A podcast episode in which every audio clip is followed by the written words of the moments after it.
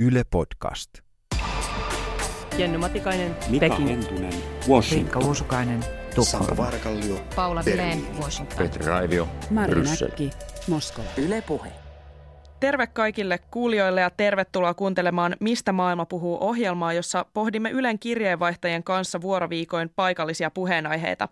Näin vuodenvaihteen kunniaksi kysymme tällä kertaa suuren kysymyksen, eli kuinka peruuttamattomasti Yhdysvallat on todella muuttunut tämän presidentti Donald Trumpin ensimmäisen vuoden aikana.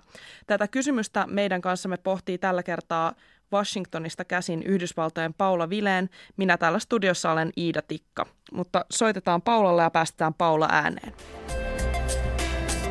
Washingtonista Paula Vileen. Terve sinne Washingtoniin, Paula. Moikka Pasilaan ja Helsinkiin, Ida. Moi moi. Täällä on ollut itse kullakin vauhdikas vuosi, mutta erityisesti siellä Yhdysvalloissa, missä olet tänä vuonna aloittanut kirjeenvaihtajana. Tämä on myös ollut osaltaan ehkä vuosi, jona tämä Yhdysvaltojen jakautuneisuus on erityisesti korostunut. Ymmärtääkseni jopa nyt tässä joulunkin aikana siellä on ollut hyvän joulun toivotuksiin liittyvä kohu, joka on ehkä tuonut sitten säröä tähän juhlakauteen. Voitko vähän avata, että mistä tässä on kyse? No kyllä, kyllä, toden totta. Nyt on oltu eletty joulu Yhdysvalloissa, joka on osoittanut, että joulukin on asia, josta tässä maassa saadaan tällä hetkellä napit vastakkain ja riita-aikaan. Eli Trump on nyt ottanut itselleen tämmöinen kun, tämmöisen kunnia siitä, että hän on pelastanut Yhdysvallat siltä, että nykyään voidaan kuulemma jälleen toivottaa toisilleen vapautuneesti hyvää joulua. Trump on esittänyt tällaisen väitteen, että, että tämä hyvän joulun toivottaminen olisi jollakin tavalla ollut tässä maassa uhattuna. Ja hän jo kampanjassaan alkoi tätä puhua, että hän haluaa, että hyvää joulua pitää saada toivottaa entiseen tapaan ja ylpeästi ja muuta. Ja nyt hän jouluaattoiltana hämmästyksekseni huomasin, kun Twitteriä katsoin, että jaha, jaha, että aattoilta twiitti Floridasta kuului sitten näin, että hän onnitteli itseään siitä ja että on saanut pelastettua hyvän joulun toivotukset. Ja tämä ajatushan tulee siitä, että aika monet Yhdysvalloissa niin sanoo joulunpyhinä myös happy holidays, eli sen voisi kääntää vaikka tälleen, että hyviä pyhiä. Ja se on siinä tavalla niin kuin ehkä sisällyttää useammankin uskontokunnan juhlan kuin vaan pelkästään kristittyjen joulun. Ja, ja tässä on ehkä luettavissa sellainen, että Trump halusi korostaa, että hän nimenomaan haluaa juhlistaa niin kuin tätä kristittyjen joulua ja oikeutta toivottaa toisilleen hyvää joulua. Mutta keskusteluhan on siinä mielessä aika jännittävää, että aika moni itseni mukaan lukien, niin en tunnista tällaista sotaa jouluun toivotusta vastaan olevan käynnissäkään tässä maassa. Että minulle on itse toivotettu esimerkiksi kaupan kassalla äh, muslimikassa rouva toivotti minulle jouluaattona tai jouluaattona hyvää joulua aivan muita mutkitta. Ja en ole itse omassa elämässäni havainnut tällaista sotaa hyvän joulun toivottamista vastaan. Mutta Yhdysvalloissa nyt ollaan tää näin napit vastakkain, että tästäkin on tämmöinen riita saatu aikaan. Niin, niin, että se on kanssa luotu vähän ylhäältä käsin, mutta osaatko yhtään sanoa, että mikä järki tässä sitten on, että ihan presidentti osallistuu tällaiseen joulun toivotuksiin liittyvään keskusteluun? No se on kyllä Iida todella hyvä kysymys ja mä oon itse sitä täällä nyt miettinyt ja mä oon yrittänyt ajatella sitä niin, että oli- olisiko tässä nyt ennätyksellisen epäsuositun presidentin yritys puhutella peruskannattajakuntaansa, koska siis muistetaan, että Trumpin suosioluvut on tällä hetkellä ennätyksellisen alhaiset. Hän on ennätyksellisen epäsuosittu ensimmäisen kauden presidentti. Vähän riippuen mielipidekyselystä, niin ne kannatuslukemat laahaa siellä reippaasti alle 40 prosentissa. Alimmillaan on käyty niinkin alhaalla kuin 32 prosenttia. Ja ne on siis sellaisia lukemia, että silloin tavallaan joku suosio siellä omissa peruskannattajakunnassakin on tavallaan rapautunut. Niin mä itse mietin sitten näin, että olisiko, olisiko tämän jouluteeman eh, niin kuin voimakas läpilyöminen ja korostaminen itsensä tämmöisenä hyvän joulun esitaistelijana, niin olisiko siinä sitten yritys puhutella esimerkiksi tätä Trumpin kannattajakuntaa, joka on niin kuin kristittyä, niin kuin vanhoillista kristi, kristittyä, mitä on aika paljon tuolla Yhdysvaltojen syvässä syvissä keskiosissa, että siinä on saattanut olla tämmöinen yritys ja, ja tota noin, ehkä myös sitten saattaa olla, että jos ei ole ihan hirvittävästi paljon tullut sellaisia isoja poliittisia voittoja muualla, niin otetaanpa nyt sitten ehkä tämmöinen hyvän joulun voitto. Voisiko sanoa, että Trump nyt tavallaan käyttää tällaista kohdistettua taktiikkaa aina yhteen kannattaja osaryhmään kerrallaan. Niin, se voi olla, että on jotain tällaistakin yritystä, koska täällä on hirvittävän tarkkaa ylipäätänsä tässä maassa tämä seuranta, että miten niin kuin, mitkä ihmisryhmät missä osavaltiossa, missä vaalipiirissä ovat milloinkin äänestäneet ketä. Niin jos on oikein etevä taustakoneisto, niin aika hyvinkin pystytään niin kuin nykyään – tota, selvittämään se, että missä se tavallaan niin kuin se keihin kannattaa niin sanotusti vaikuttaa. Ja täytyy nyt Trumpin kunniaksi kuitenkin se sanoa, että ei hän ihan vailla villoja tässä hyvän joulun taistossaan ole.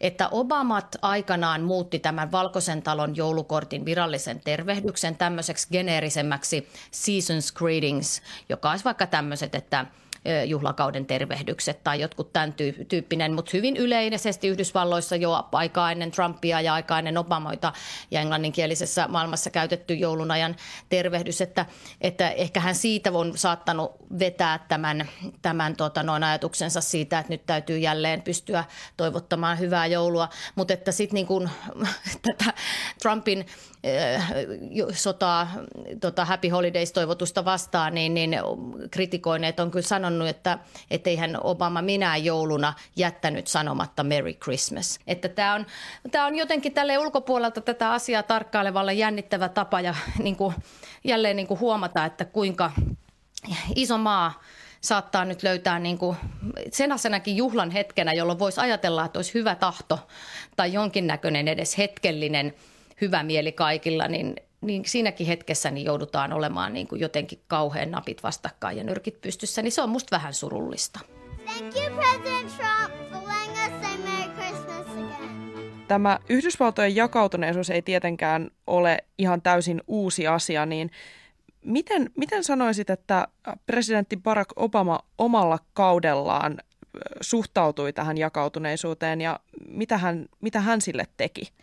Niin, siis Obamahan tuli virkaan, tosiaan astui virkaan ensimmäisenä mustana presidenttinä ja sehän tuo tietysti muassaan aika paljon sitä sellaista tasapainoilua, että tuskinpa että hän oikeastaan korostetustikin halusi olla semmoinen sillan rakentaja eikä leimautua nimenomaan vain, että olen musta presidentti ja ensimmäinen musta presidentti. Ja sitten se näkyy myös hänen, mä olin täällä itse silloin, kun Obama ensimmäinen virkakausi, Obama valittiin ja hän ensimmäisen virkakautensa aloitti, niin hänellä oli hyvin korostettu tämmöinen sillanrakentajan rooli. Että hän jopa viimeiseen asti, jopa ehkä näin ulkopuolisen tarkkailijan silmin, niin vähän niin kuin lapsellisestikin yritti sitä yhteistyön kättä ojentaa sinne republikaanien suuntaan. Ja, ja kun toisen puolen lähtökohta, mikä sitten jälkeenpäin kävi ihan suusanallisesti ja Obaman kaudella ilmi, oli se, että emme tule, meidän toimintaamme ohjaa periaate, emme anna Obamalle ainuttakaan poliittista voittoa.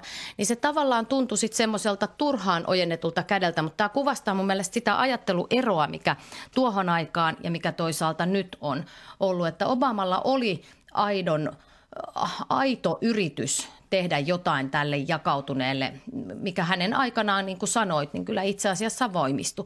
Et mä just tarkistin, muistini virkistykseksi, niin tota, semmoisen – Obaman kauden loppuaikoilta tehdyn mielipidekyselyn siitä, että miten esimerkiksi tota, noi ihmiset koki musta väestön osa oman asemansa. Niin kyllähän siis niin kuin Obaman viimeisten virka-aikojen vuosien aikana, niin, niin kuin iso osa mustasta väestönosasta toisin kuin aluksi toivottiin, niin he kyllä koki, että tässä maassa nämä rotukysymykset on päinvastoin niin kuin pahentunut ja, ja niin kuin tavallaan se semmoinen siltojen rakentaminen ei ole, olekaan onnistunut, että jotain niin kuin siinä tapahtui. Mutta nyt sitten toki samaan hengenvetoon sanon, että nyt siis nyt tässä kun Trumpin aikaa ollaan edetty kohta vuosi ja eletty vuosi, niin yhdysvaltalaiset on tällä hetkellä paljon jakaantuneempia kuin koskaan sinä aikana, kun näitä tämmöisiä yhdysvaltalaisten perusarvoja mittaavia kyselyjä on niin kuin tehty. Mä just tarkistin, että tota noin, niin, kun puhutaan siis yhdysvaltalaisten suhtautumisesta niin kuin vaikka rotukysymyksiin, maahanmuuttoon ja vaikka siihen, että minkälainen julkishallinnon rooli pitäisi olla, niin entistä kauempana demokraatteja äänestävät ihmiset ovat niistä, jotka äänestää republikaaneja. Että kyllähän tämä on revähtänyt tämä jo Obaman kaudella kyllä alkanut ja, tai niin kuin jo voimistunut polarisaatio, niin se on revähtänyt entisestään. Aivan. jos vielä mennään siihen Obaman kauteen, niin esimerkiksi niin kuin mainitsit tämän rotukysymyksen nousemisen ja esimerkiksi tämä mustien oikeuksia kampanjoiva Black Lives Matter liike alkoi jo hyvin voimakkaana Obaman kaudella, niin epäonnistuiko Obama sitten tässä suhteessa, että tätä jakautumista ei saatu pysäytettyä ja mitä hän konkreettisesti todella teki sen pysäyttämiseksi? Niin, Obamalla toiveikkaimmat tosiaan oletti, että Obamalla, jos kellä olisi nyt niin kuin semmoinen kyky ja ratkaisun avain siihen, että miten nämä niin kuin Yhdysvalloissa rakenteellisiakin epätasa-arvoisuuksia saataisiin korjattua. Mutta että aika vähäiseksi ne sitten valitettavasti siinä mielessä jäi, että kuten sanottua, niin se tunne, mikä tota, ihmisillä on, niin tuntuma siitä, että epäoikeudenmukaisuudet on niin kuin olemassa ja voimistunut, niin on edelleen. Mutta hänellä oli sitten esimerkiksi yhden näiden mustan teinipojan ampumisen jälkeen, niin tota, kun poliisi ampui yhden mustan teinipojan, niin, niin hän, hän aloitti tämmöisen Brothers Keepers-hankkeen muun muassa, jossa oli tarkoitus, se oli suunnattu nimenomaan mustille nuorille miehille, jotta niin kuin he saisivat semmoista ponnistusalustaa ja turvallista perustaa elämälleen ja rohkeutta tehdä niitä oikeita ratkaisuja elämässään. Mutta että se, ne on, tässä yhteiskunnassa on hyvin paljon semmoista, mitkä niin kuin tavallaan nyt tuli ehkä sitten raaputettua pintaan – mutta jotka ei ole välttämättä sitten niinku ratkennut. Että kyllähän on edelleen täys tosiasia se, että väkilukuun suhteutettuna ja väestön niin kuin jakaumaan suhteutettuna, niin kyllähän mustia nuoria miehiä istuu yhdysvaltalaisten, yhdysvaltalaisissa vankiloissa huomattavasti paljon enemmän kuin valkoisia nuoria miehiä. No millä tavalla sanoisit, että tämä yhteiskunnan jakautuminen näkyy nyt Trumpin kaudella verrattuna Obaman kauteen eri tavalla esimerkiksi tieteessä ja kulttuurissa? No siis täällä on jännittävä kehitys tapahtunut. Tota, nyt ihan muutama viikko takaperin niin olin ällistynyt, kun Washington Post-lehti oli saanut käsinsä tämmöisen tota, tiedon, että täkäläinen korkein terveysvirasto, ehkä meikäläistä THL vastaava siis, oli saanut tota, pomerangina – Trumpin hallinnolta takaisin oman budjettiesityksensä, jossa oli punakynällä viivattu poistettavaksi sellaisia sanoja kuin science-based ja evidence-based muun muassa. Eli tarkoittaa siis tieteeseen perustuva, todistettu. Sitten siellä oli myös tämmöisiä sanoja, joita ei saanut käyttää kuin sikiö, monimuotoisuus, haavoittuvuus. Niin tämä niin kuin, jotenkin mulle tuli siitä semmoinen heti analogia tai jotenkin semmoinen askel seuraava, että jos meillä on nyt kiellettyjä sanoja noin kymmenkunta, jota terveysviranomainen ylin tässä maassa ei saa käyttää, niin ollaanko silloin jo liikuttu askel kohti siihen, että kohta meillä on kiellettyjen kirjojen lista.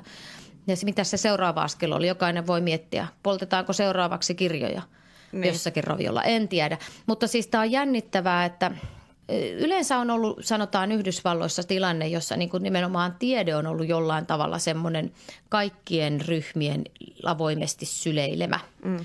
Ja Yhdysvallat on ylpeä tästä pitkästä ja niin kuin korkeatasoisesta tieteen tekemisen perinteestään, niin kyllähän se silloin on aika hätkähdyttävä tilanne, jos tulee eh, niin kuin hallinnon tasolta ihan tämmöinen tota, tosiaan kiellettyjen sanojen lista, joka lyö korvalle nimenomaan tiedettä ja näyttää ohjautuvan ehkä sanotaanko sitten vaikka jonkun ideologian perusteella enemmän kuin tieteellisten faktojen.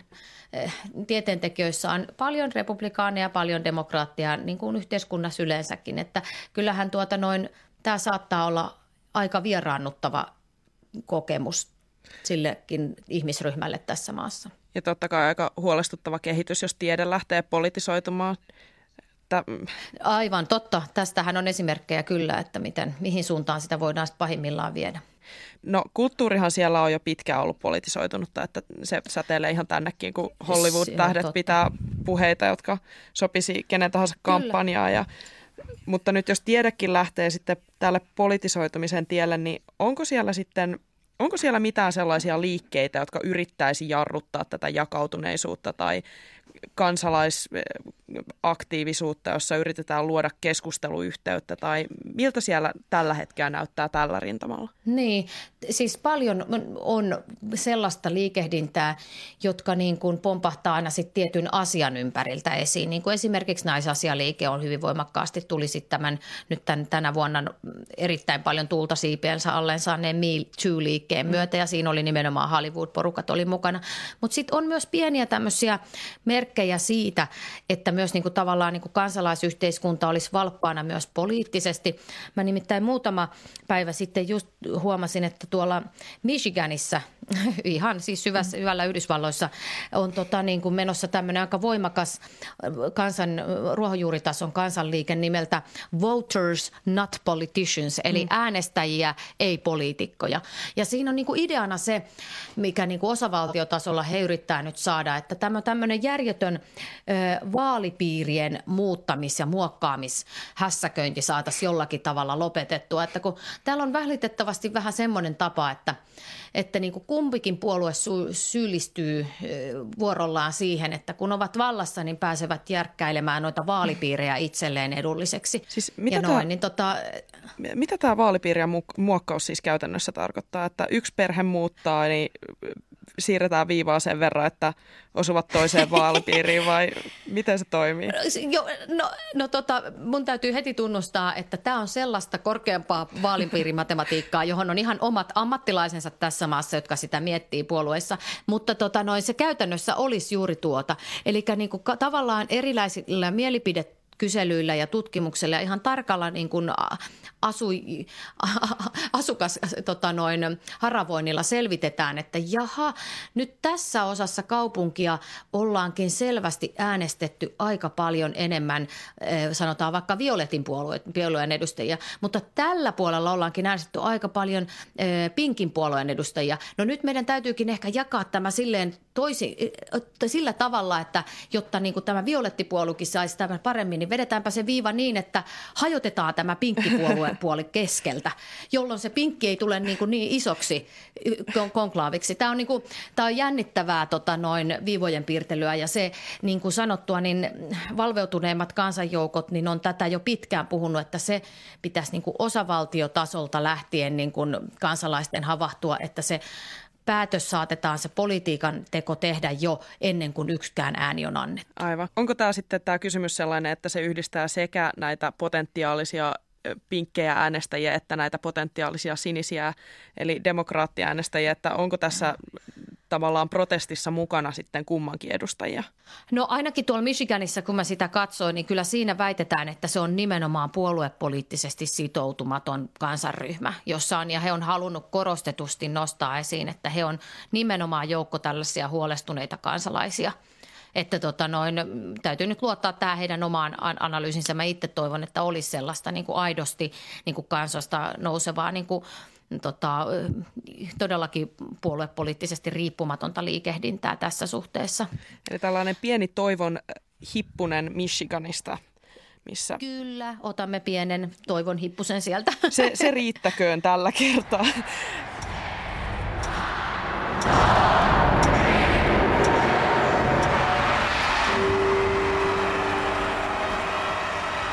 Mennään vähän vielä, katsotaan kokonaisuutena tätä vuotta ja ihan Yhdysvaltojen maailmanpolitiikassa, niin ollut aika sekavaa ja aika paljon erilaisia tapahtumia ja kaikenlaisia suuria liikehdintöjä.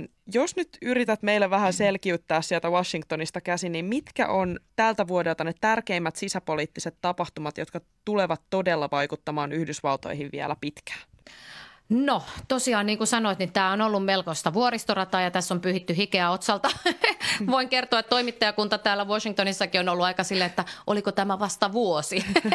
Tuntuu, että on tapahtunut paljon enemmän, mitä vuoteen päiviä mahtuu, mutta se on nyt näköjään päivän sana. Mutta että kaksi asiaa, mitä mä toivoisin, että ihmiset niin kuin sisäpoliittisesti tästä Trumpin ensimmäisestä vuodesta muistaa – ja ne saattaa ehkä joskus jäädä vähän varjoon, on se, että Trump on onnistunut saamaan yhden tota noin, nimityksen korkeimpaan oikeuteen, joka tarkoittaa sitä, että hän nimitti sinne semmoisen viisikymppisen miehen ja nämä korkeimman oikeuden tuomarit, kun nimitetään iäksi, niin se tarkoittaa, että meillä on siellä potentiaalisesti tämmöinen konservatiivituomari uusi ja konservatiivi enemmistö siis vielä vuosikymmeniä.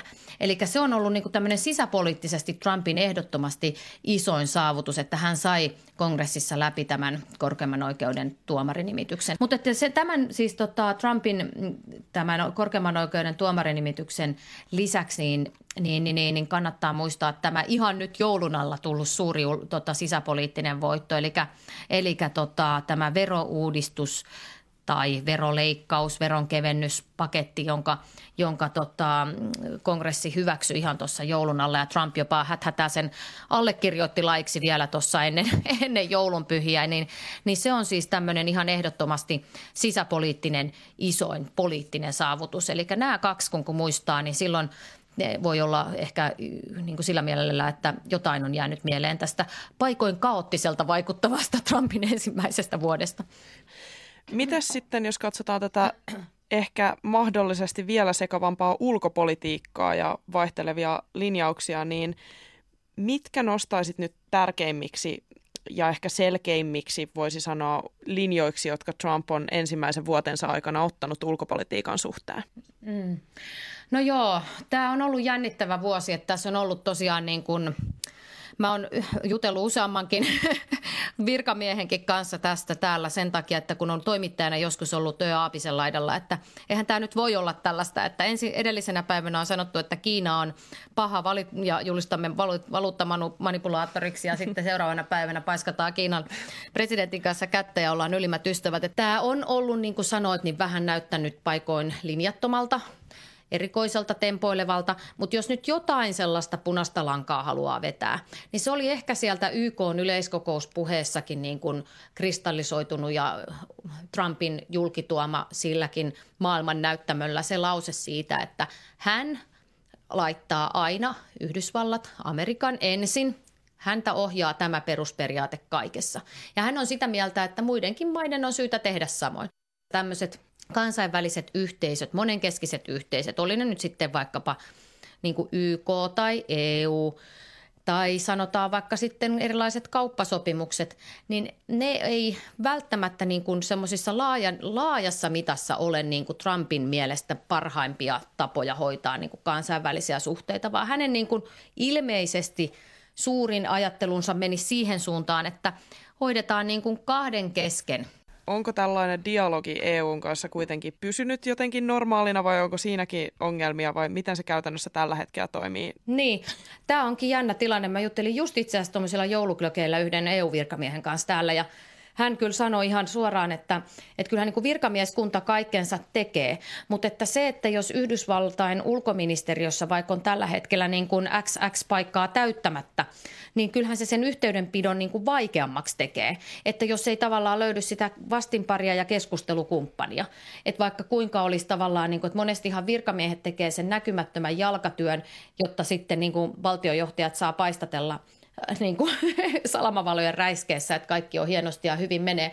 Mutta nyt jos sitä tavallaan sitä – sitä tuota kumppania, keskustelukumppania ei esimerkiksi kaikkiin pöytiin löydy, niin kyllähän se sitä niin kuin ihan käytännössä vaikeuttaa. Niin siellä yksinäiset EU-virkamiehet istuu pöydän toisella puolella ja vasta, vastapuoliset no paikat ei, ei vaan täyty.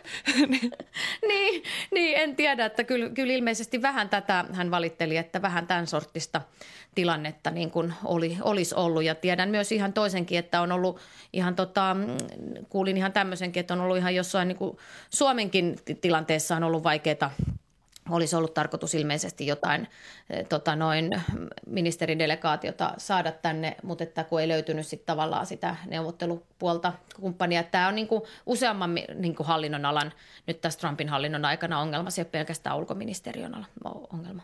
As president of the United States, I will always put America first – mutta hei, mites nyt, kun katsot ensi vuoteen, niin mikä, mikä itse asiassa tällä hetkellä eniten kiehtoo ja mihin ajattelit nyt paneutua vuonna 2018? Voidaan tehdä uuden vuoden lupauksia. Okei, tota, jos mä lupaan tietysti seura- seurata tämän vaalivuoden hyvin tarkasti ja mitä tapahtuu. Yhdysvalloissa on tulossa siis välivaalit, jotka on tosi tärkeät, mutta tämmöinen, mikä väli, valitettavasti ei ehkä näy aina tässä päivittäispoliittisessa kuohunnassa on tällaiset yhteiskunnalliset kehityskulut, niin mua on suomalaisena ällistyttänyt, miten pitkällä tässä maassa on tämmöiset niin kuin, ääniohjattavat tekoälylait laitteet hmm. ja niiden niin kuin marssi, esimarssi, miten ne on tullut koteihin.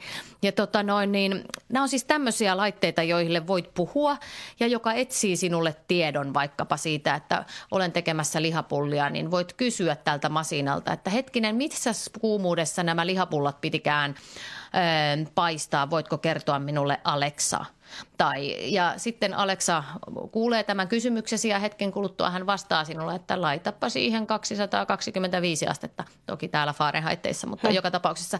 Ja siis niin kun, näitä masinoita on nyt eri valmistajilla, on siis tosiaan Amazonilla ja Googlella ja ties millä.